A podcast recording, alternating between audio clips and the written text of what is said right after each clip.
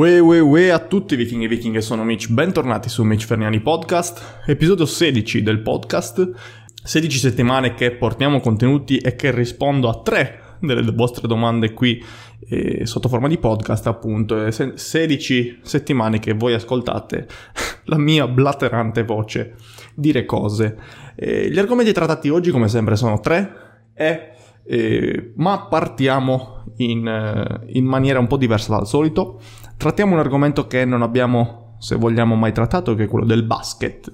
Eh, prendo l'occasione di, per parlare di basket, appunto, eh, dopo aver guardato il documentario di The Last Dance, eh, il documentario The Last Dance di eh, Michael Jordan, che raffigura i parla della figura di Michael Jordan e dei suoi Chicago Bulls dal, che, e delle imprese compiute negli anni 90 ho adorato questo documentario tanto da, voler, da volerlo eh, portare sul canale, documentario consigliatissimo che si trova su Netflix in questo momento e che vi consiglio sicuramente di andare a vedere. Successivamente andremo a parlare di cut, allenamento in cut, come bisogna comportarsi, che cosa che stimoli bisogna dare al nostro muscolo per mantenersi in un periodo in cui andiamo appunto in deficit calorico. Questo è un aspetto da non sottovalutare che eh, andremo a trattare nel dettaglio appunto. Ultimo, non per importanza, parleremo di DUP, periodizzazione in eh, Daily Ondulated Periodization, la periodizzazione ondulata giornaliera. Cosa vuol dire? La DUP è stata portata a galla eh, già agli albori del powerlifting e ora viene analizzata più nello specifico, più eh, sotto forma di dati, ricerche scientifiche dal signor Mike Zurdos, che l'ha riportata in auge nell'ultimo decennio, potremmo dire, eh, ricerche che naturalmente vi riporterò anche nel, in questo podcast durante la risposta. Parleremo quindi di, eh, della migliore metodologia di periodizzazione, ed è quella che sembra essere al momento sia per quanto riguarda l'ipertrofia che la forza muscolare. Quindi, bando alle ciance, io finisco qua con l'introduzione e vi lascio alle, ai tre macro argomenti trattati quest'oggi. Buon ascolto. Oggi non trattiamo nessun argomento particolarmente eh, correlato a quello che è il fitness e la costruzione muscolare, anche se se vogliamo c'è una correlazione, poi magari alla fine nelle conclusioni vedremo anche quale è. Allo stesso modo, l'argomento di oggi non è è un argomento uscito dalle vostre domande come faccio di solito per quelli nuovi nel canale e in, mh, qui raccogliamo sempre le domande a eh, su Instagram, raccolgo le vostre domande su Instagram, Mitch-Ferniani in direct e eh, appunto dedico un video alla risposta di ciascuna domanda per appunto eh, fare il mio meglio per chiarire i vostri dubbi in merito al mondo della costruzione muscolare. Detto questo, come da titolo, oggi parliamo di un argomento che non abbiamo mai trattato nel canale, parliamo di basket, parliamo più nello specifico di Michael Jordan, il migliore eh, a mio parere, giocatore mai esistito e anche il migliore, se vogliamo, sempre a mio parere, sportivo mai esistito, che dalla sua parte ha eh, effettivamente un sacco di dati mh, che provano quello che sto dicendo, ma poi andando a vedere l'ultimo documentario uscito su Netflix eh, The Last Dance, effettivamente traspaiono anche altri valori, oltre semplicemente a quelli numerici eh, che vengono generati in campo. Eh, dietro a questi dati, dietro a questi numeri c'era un, un uomo molto particolare, tanto da arrivare a eh, portare un canale di fitness, di costruzione muscolare, a parlare di lui e del suo ultimo documentario. Intanto l'avete visto? Voglio sapere sicuramente nei commenti qual è la vostra opinione in merito, quindi eh, qui sotto non vedo l'ora di leggervi. Questo documentario inizio a guardarlo con un, un dato stampato in testa, che è quel 6 su 8, veramente incredibile, mai pareggiato, che vuol dire 6 titoli, 6 mm, playoff vinti su 8 stagioni giocate da il signor MJ e i suoi Chicago Bulls. Quindi sì, effettivamente quel Michael Jordan, quei Chicago Bulls sono sicuramente una fonte di orgoglio, motivo di orgoglio per la città di Chicago e per i Bulls. In questo documentario vediamo di tutto, vediamo Mike distrutto eh, da, fisicamente, psicologicamente, arrivato addirittura ad essere avvelenato durante, prima di una partita, prima dei playoff, nei playoff, eh, vediamo Pippen che molla la squadra, Cartwright eh, che piange per questo, questa situazione, e Pippen che pentito per le sue azioni torna da eroe e come nei migliori romanzi gioca anche con la schiena rotta eh, porta di nuovo la, la squadra eh, a competere a livelli competitivi prima dell'ultima partita eh, per l'ultima partita di sempre. Poi eh, vediamo un Rodman completamente fuori di testa. Io non lo conoscevo così approfonditamente. Vedevo i suoi capelli sgargianti, ma non avevo mai approfondito il suo retro. E, e, e Rodman è un personaggio che tra una partita e l'altra per, va in giro la, a Las Vegas, va a fare a cazzotti assieme ad Hulk Hogan, no, non sto scherzando, domina, ma eh, poi torna in campo e domina eh, in lunetta rimbalzi a difesa. Ora è diventato anche amico di Kim Jong-un, giusto per dirne una della sua della particolarità. Eh, del modo in cui vive la sua vita. Quell'uomo non ha senso, non riesco a trovargli un senso. In questo documentario mancavano soltanto Draghi ed Elfi e sarebbe stato tranquillamente un film da Oscar al pari del Signore degli Anelli. Il fatto è che è successo veramente, si è, eh, si è pompato sicuramente quello che è successo, ma è successo. Quindi eh, non voglio fare spoiler sicuramente in questo video, ma vi rimando sicuramente a vederlo. Vi consiglio sicuramente a vederlo perché è una figata pazzesca non soltanto ai mm, fruitori, ai, agli appassionati di basket, ma penso sia una cosa da vedere per chiunque, anche chi è al di fuori eh, dell'ambiente, sporti- dell'ambiente cestistico. Michael Jordan è comunque il protagonista di questo documentario. Michael Jordan che si mh, mm, fa trasparire, eh, come dicevo prima, non soltanto i dati statistici messi in campo, ma anche quello che c'è dietro questi dati. In questo documentario vediamo quello che Michael Jordan ha voluto mettere in campo eh, metaforicamente e anche letteralmente eh, per diventare il migliore di sempre. Ci fa capire quello che serve effettivamente per ottenere il meglio da noi stessi eh, in qualsiasi situazione. Eh, e eh, possiamo ricollegarci tranquillamente a quello di cui parliamo sempre nei miei video. Parliamo di disciplina, parliamo di costanza, di determinazione, di sicurezza, di stoicismo, aggiungerei. Michael non era soltanto un giocatore di basket incredibile, perché poteva fare qualsiasi cosa con la palla in mano, se vogliamo. Il difensore a destra, difensore a sinistra, difensore davanti,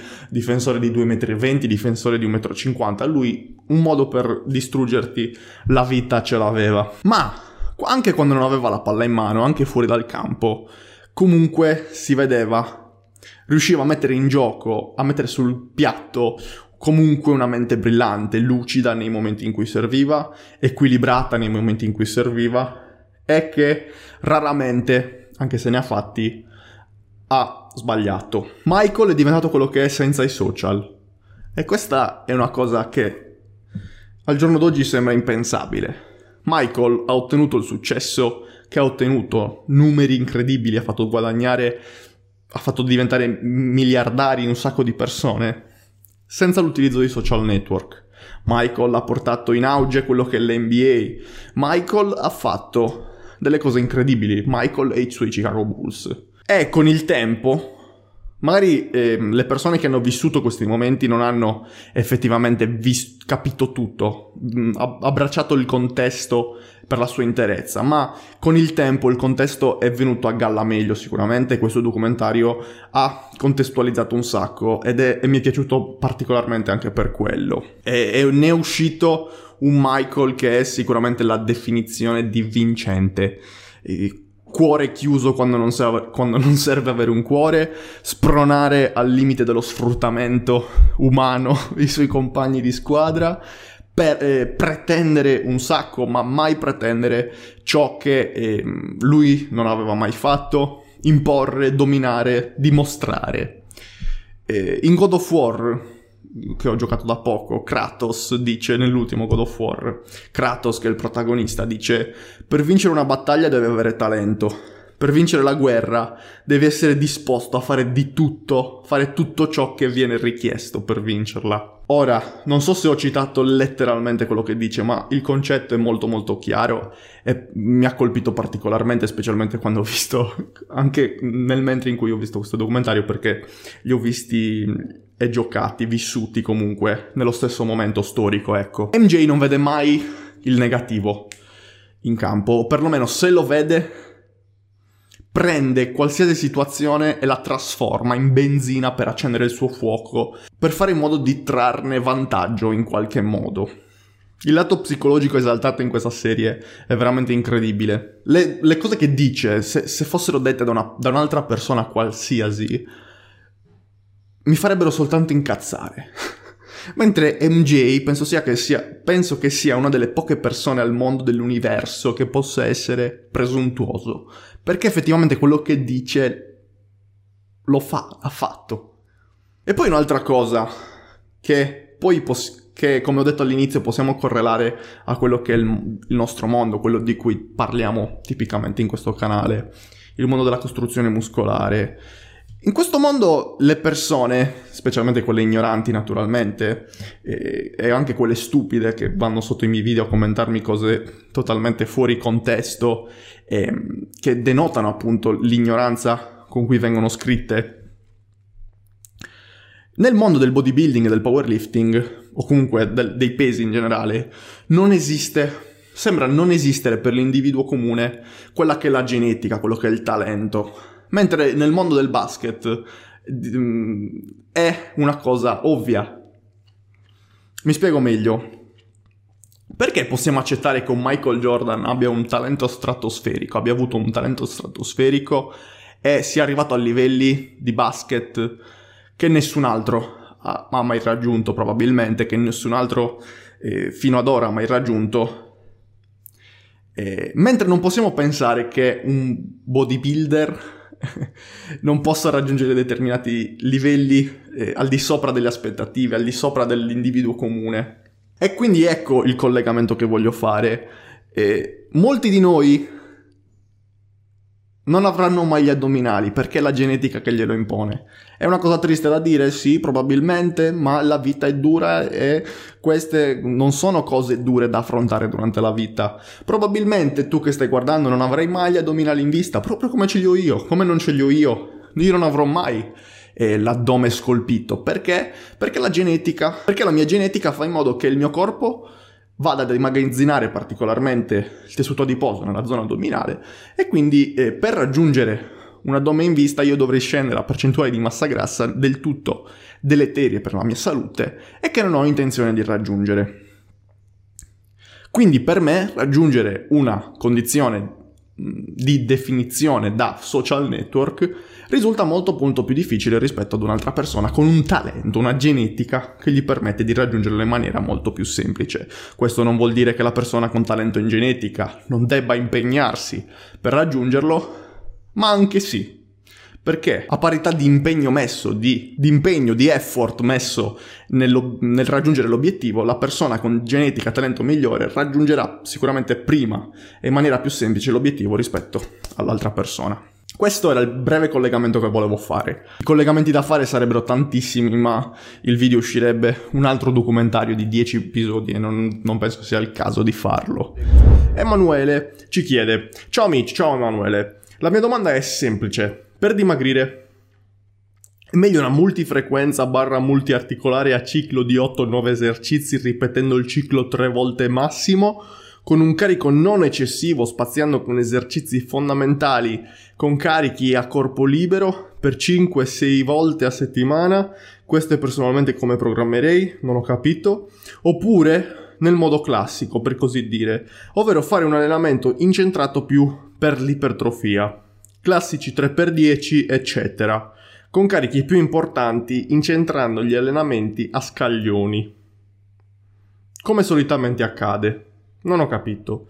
Faccio questa domanda perché sono ancora un po' grasso, ancora da togliere eh, all'incirca 15 kg, al di fuori di tecnicismi e quant'altro. Sarebbe interessante cosa consiglieresti in grandi linee, principalmente per queste due tecniche di allenamento. Grazie per quello che fai, in bocca al lupo per tutto. Grazie a te, Emanuele, in bocca al lupo anche a te per tutto. Spero che vada tutto bene. Allora, non ho capito benissimo la domanda. La mia interpretazione è come gestisci l'allenamento in un periodo di cut? E quindi mm, la classica domanda del rep range. Rep range, alto o basso in cut? Come devo modificare l'allenamento una volta che entro eh, nel mio periodo di dimagrimento? C'è la classica leggenda delle alte ripetizioni che bruciano più calorie perché ti portano a, a, ad incrementare l'attività cardiaca durante l'allenamento, tenerla elevata e quindi bruciare in questo modo più calorie. Inutile dire che questa è una grandissima stronzata. Le calorie, se vuoi incrementare il dispendio calorico energetico durante la giornata, quindi incrementare quel deficit calorico giornaliero, lo fai attraverso il cardio, non in sala pesi. E questo è una, una cosa importante da tenere a mente. Quindi anche, mh, per esempio, anche il più brutale dei leg day non ti porterà mai a bruciare più di 250-300 calorie, che è già tantissimo. Stesso quantitativo di calorie che un uomo di 90 kg può bruciare con 40-45 minuti di camminata moderata. Questo dato è incredibilmente importante da tenere a mente. Un leg day di 250-300 calorie da bruciare 250-300 calorie ti fa sparare il cortisolo a palla come se non ci fosse un domani, ti infiamma in maniera incredibile e sarà difficile da recuperare. Quanto è difficile da recuperare una camminata di 45 minuti? Ora, costi-benefici, quindi per creare un deficit calorico più marcato, eh, ecco perché prediligo e consiglio sempre di eh, implementare una cardi- un'attività cardiovascolare più che eh, puntare sul sollevamento pesi per bruciare calorie. Quindi, ricapitolando, qual è il nostro obiettivo? Quali sono i nostri due obiettivi eh, quando ci approcciamo a un periodo di dimagrimento? Deficit calorico con le proteine che in un range tra 1,6 e 2, 2 grammi per chilogrammo di peso corporeo per fare in modo è fare in modo di prevenire il più possibile la perdita di tessuto muscolare. Ora, il primo obiettivo è sempre quello, ne abbiamo appena parlato, deficit calorico per perdere peso, proteina per, ehm, per fornire i mattoncini essenziali al muscolo per mantenersi. Ora, una ricerca di Ekinen, che sembra una birra, e Keenan e colleghi del 2000, esageratamente indietro nel tempo, si chiama Neuromus- Neuromuscular Adaptation During Prolonged Strength Training, The Training retra- eh, Restraint Training, Middle Age and Elder People. È uno dei tanti studi che ho, che ho preso da, un, da, una manciata che ehm, ci dice che bene o male un muscolo deallenato è capace di mantenersi quindi di non perdersi in, nel nulla cosmico, in energia, per fino a tre settimane. Ok, si parla addirittura di eh, elderly people, middle age and elderly people, quindi persone di età anche avanzata. È logico, no? Minori stress, quindi il tessuto non ha lo stimolo, non ha il segnale, gli mancano i segnali eh, da parte del, dal, dall'esterno appunto per fare in, muro, in modo che il muscolo eh, non tenga più come prima il glicogeno muscolare molto semplicemente, quindi c'è meno acqua, quindi c'è proprio meno volume, meno cose che spingono, meno cose che riempono ehm, il muscolo. Essenzialmente se prendiamo una spugna, questo è il classico esempio, se prendiamo una spugna e l'emergiamo d'acqua, quello è il muscolo pieno di glicogeno. Se noi prendiamo quella spugna e la strizziamo fino all'ultimo, fino a seccarla, quello è il muscolo privo di glicogeno. Questo non vuol dire che la spugna ha perso tessuto, semplicemente si è svuotata dell'acqua, del liquido. Quindi, smettendo di allenarci fino a tre settimane, non andiamo incontro a perdita di tessuto muscolare, anche senza allenarci. Non c'è un detrain, un deallenamento prima delle tre settimane il corpo effettivamente è resiliente se sono in grado di seguire eh, correttamente una, una, dieta, un deficit calorico col mantenimento proteico alto, costante e un allenamento decente. Ok per la dieta quindi. Ma l'allenamento, che è effettivamente la domanda che mi hai fatto, dipende da come sei abituato ad allenarti. Perché dobbiamo modificare per forza qualcosa? Se fuori dal cut ti alleni in un certo modo, se in bulk ti alleni in un certo modo, quindi cercando il sovraccarico progressivo, quindi eh, cercando di spingerti e migliorarti di, di, allenamento in allenamento, cercando di raggiungere determinati volumi eh, per ciascun gruppo muscolare, determinate intensità, eccetera, eccetera. Perché dovresti cambiare stimoli in cut? Questo è uno dei principali problemi che, si, che fa un novizio quando si approccia ai suoi primi eh, cut, ai sue prime, mm, ai suoi primi tentativi di perdere peso, e va a cambiare allenamento. Durante il cut la forza calerà? Sì e no. Eh, non è imperativo che la forza cali, però effettivamente ci sono tanti fattori che ci giocano contro e potrebbe calare. Questi fattori potrebbero essere in primis il deficit calorico, mano a mano che andiamo a perdere peso le leve cambieranno perché, come potete immaginare, fare panca con uno strato di grasso sopra il petto ci permette di, di, portare il bilanciere qui e tornare su e ci permetterà quindi di sollevare maggiore carico in maniera molto molto semplice e intuitiva. Quindi più stratti abbiamo di, di, di corpo da utilizzare più sarà semplice muovere il bilanciere, muovere il carico. La stessa cosa per una cosciata, se il pancione, nel momento in cui vado in accosciata la pancia tocca la coscia e mi dà un momento di propulsione nel momento in cui sto cercando di, di scappare dalla buca, cosa che in un momento in cui vado a perdere peso non ho più. Quindi sì, pot- la forza in cut potrebbe calare, L'energia sì, potrebbe calare perché siamo in deficit calorico e notizione delle notizione, quando sono in deficit calorico avrò fame e le energie caleranno. Quindi è per questo che pur cercando di mantenere un allenamento il più simile possibile a quello che facevo eh, durante il periodo pre-cut, comunque cerco di dare più vie ai, ai miei clienti e a me stesso che tuttora sto attuando un periodo di deficit calorico. Come eh, attuare l'autoregolazione? Abbiamo parlato un, di, un, paio di video fa di DUP, di Daily Undulating Periodization. Quindi eh, essenzialmente in italiano, in, in, Italia è diventato famoso per eh, gli allenamenti leggeri, medio, pesanti o come volete chiamarli voi. Questi allenamenti leggero, medio, pesanti ti permettono di eh, fornire stimoli diversi all'interno della settimana al muscolo. Quindi un giorno in cui io mi sentirò particolarmente con le ruote a terra, potrei andare a selezionare l'allenamento più leggero. Un giorno in cui io mi sento particolarmente in forma, magari ho fatto una ricarica di carboidrati, potrò andare a selezionare l'allenamento più pesante. Questa è una buona metodologia che si è rivelata essere molto molto ehm, utile nel momento in cui si ha un deficit prolungato nel tempo e l'atleta, il cliente, non è in grado di essere sempre al 100% in sala pesi, sia per la dieta sia per gli stressor esterni alla sala. Quindi questo è un modo per regolare i propri allenamenti. Teniamo conto che comunque tutti questi parametri che ci portano inevitabilmente ad essere un po' sottotono faranno anche calare quello che è il nostro eh, MRV, il massimo volume recuperabile, e allo stesso tempo faranno alzare un po' quello che è il nostro minimo volume effettivo. Quindi avremo una soglia un po' più alta di volume da sostenere per fare in modo di tenere il muscolo, ma una soglia più bassa da tenere in considerazione eh, quando andremo ad attuare le progressioni nel tempo. Questo è direttamente dalla testa di Mike Isdrat e le trovo che sia un concetto molto molto rilevante in questo contesto. Se non sapete cosa sono MRV e MEV, vi rimando alla guida all'ipertrofia muscolare. Vi basta guardarvi il primo video, il volume allenante e avrete tutti i concetti in testa che vi servono per comprendere che, di cosa sto parlando. Quindi, in cut, cosa devo fare durante l'allenamento? Non cambiare niente.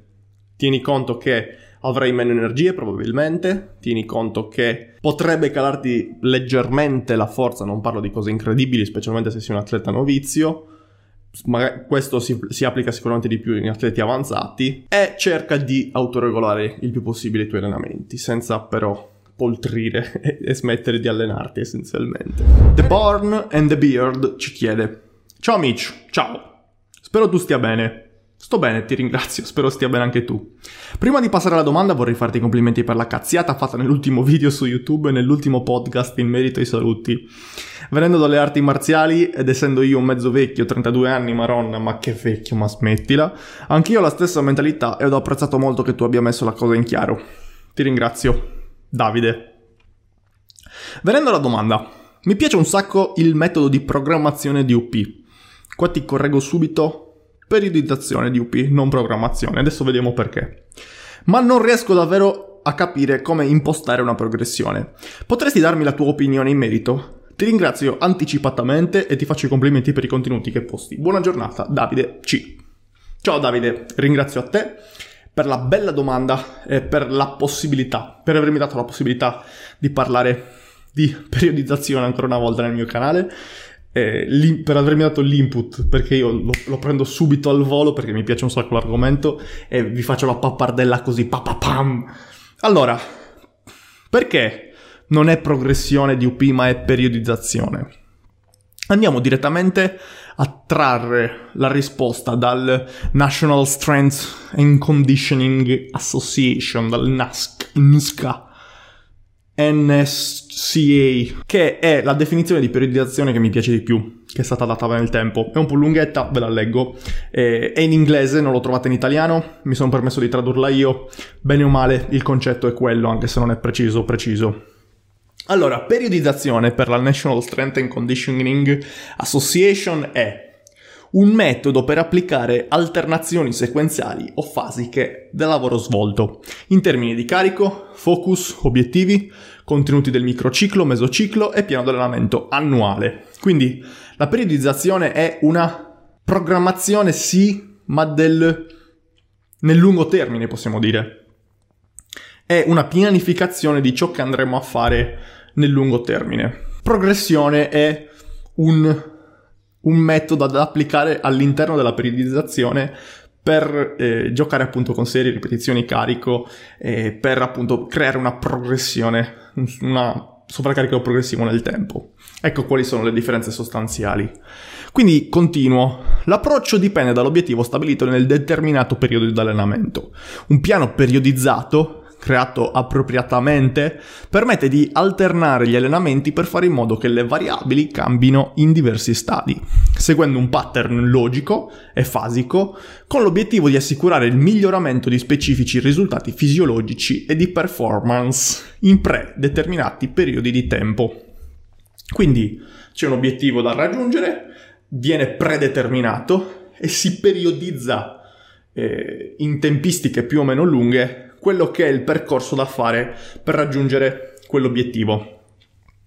Come sappiamo, non voglio farvi la pappardella, ma le, la periodizzazione può essere la più classica è quella lineare, poi c'è quella ondulata settimanale, l'ondulata giornaliera, che è quella che mi proponi tu, la DUP, e quella blocchi, e poi quella blocchi può diventare tranquillamente eh, gestita con mm, ondulata settimanale, con ondulata giornaliera, con lineare, eccetera, eccetera. Ora, che cosa ci dice la letteratura scientifica in merito alla periodizzazione? La periodizzazione porta a quasi sicuri incrementi di forza, specialmente in atleti avanzati per il novizio è meno importante, come possiamo capire, come abbiamo sempre detto. Il novizio cresce in qualsiasi modo e non ha senso periodizzare, programmare l'allenamento in maniera molto molto specifica. Specialmente nel suo caso una programmazione che gli permetta di avere eh, uno sviluppo lineare è il meglio che si possa attuare. Da coach ehm, la letteratura scientifica ci consiglia che è da considerarsi saggio effettivamente ehm, special- in questo periodo storico in cui ci troviamo, poi magari in futuro ci saranno altre ricerche e ci saranno date altre risposte. In questo periodo storico noi sappiamo che da coach, noi coach intendo, sappiamo che ehm, è saggio a tutti gli effetti inserire una qualsiasi forma di UP, quindi ehm, periodizzazione ondulata, all'interno del programma dell'atleta. Se, specialmente se questo inizia a essere un intermedio avanzato. Nel novizio, come detto, inutile, nel nell'intermedio può iniziare a farsi sentire, può iniziare a, ad avere un senso pensarci, ecco. Questo che abbiamo appena detto vale per la forza, per incrementare la forza. Per quanto riguarda l'ipertrofia, la letteratura eh, non ci assicura ancora che periodizzare e quale stile di periodizzazione andiamo ad utilizzare all'interno della programmazione influenzi così tanto il risultato finale. Molte ricerche denotano il fatto che a parità di volume eh, non ci siano tutte queste differenze, ecco. Quindi il volume, ecco perché viene sempre considerato come il driver primario dell'ipertrofia muscolare.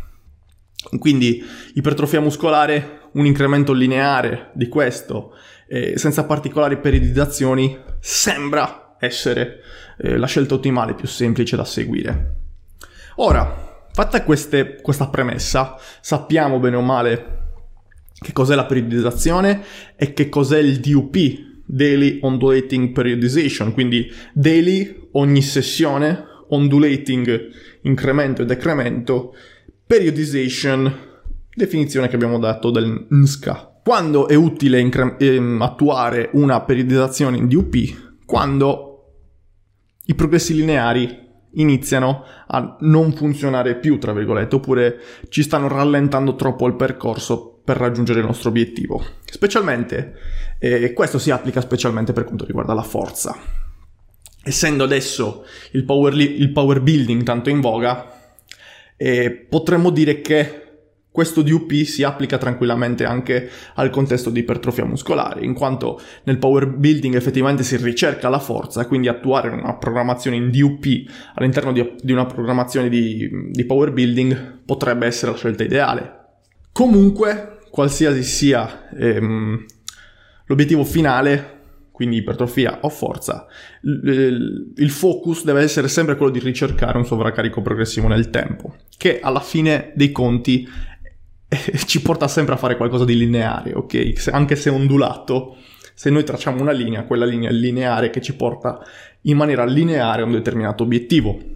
E il nostro obiettivo quindi è sovraccaricare l'atleta in, senza portarlo ad un ehm, sovraffaticamento sia in termini eh, psicologici sia in termini fisiologici, fisici.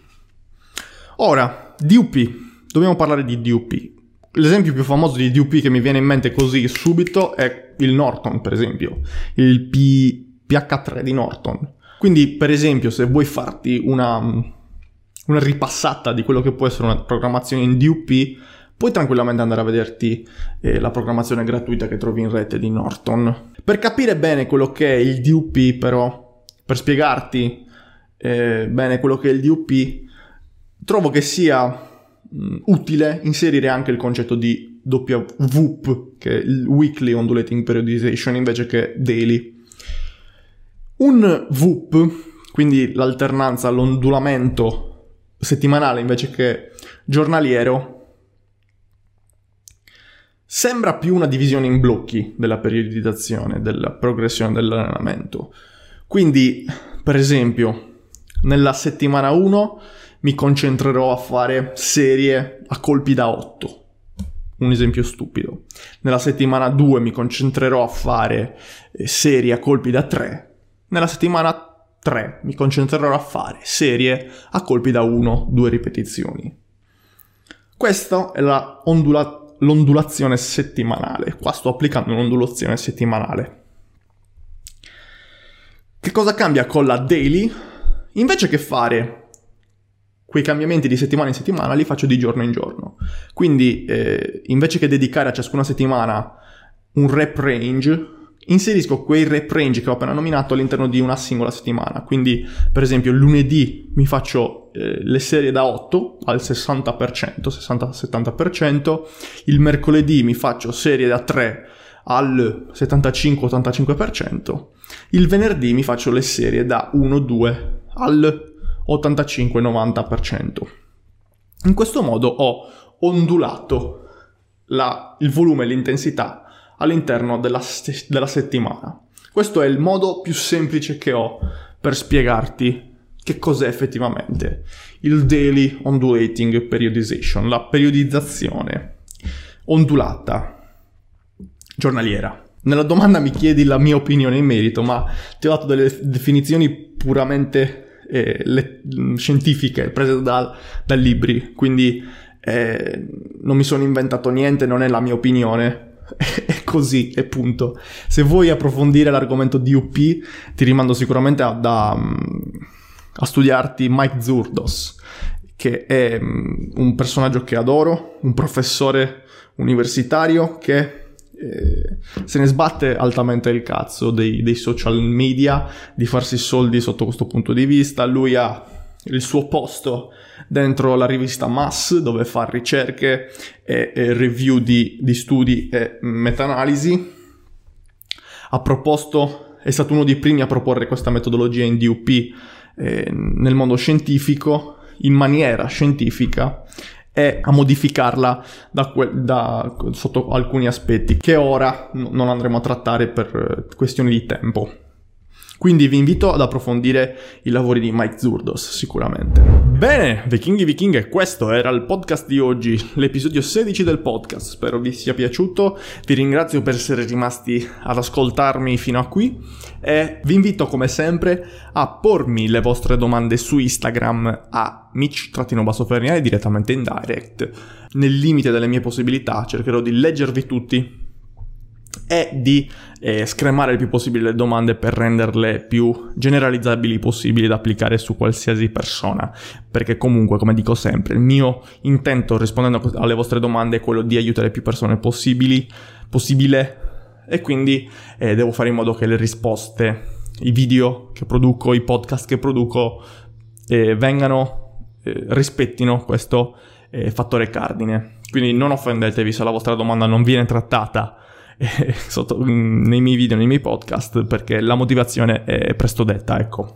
Anche per oggi comunque eh, abbiamo finito, io vi ringrazio per, di nuovo per l'ascolto, vi invito a seguirmi su tutte le piattaforme di social network perché cerco di pubblicare contenuti giornalmente, e se non giornalmente settimanalmente in alcuni e quindi sono abbastanza attivo su tutte le piattaforme. Io vi saluto e vi auguro una buona giornata.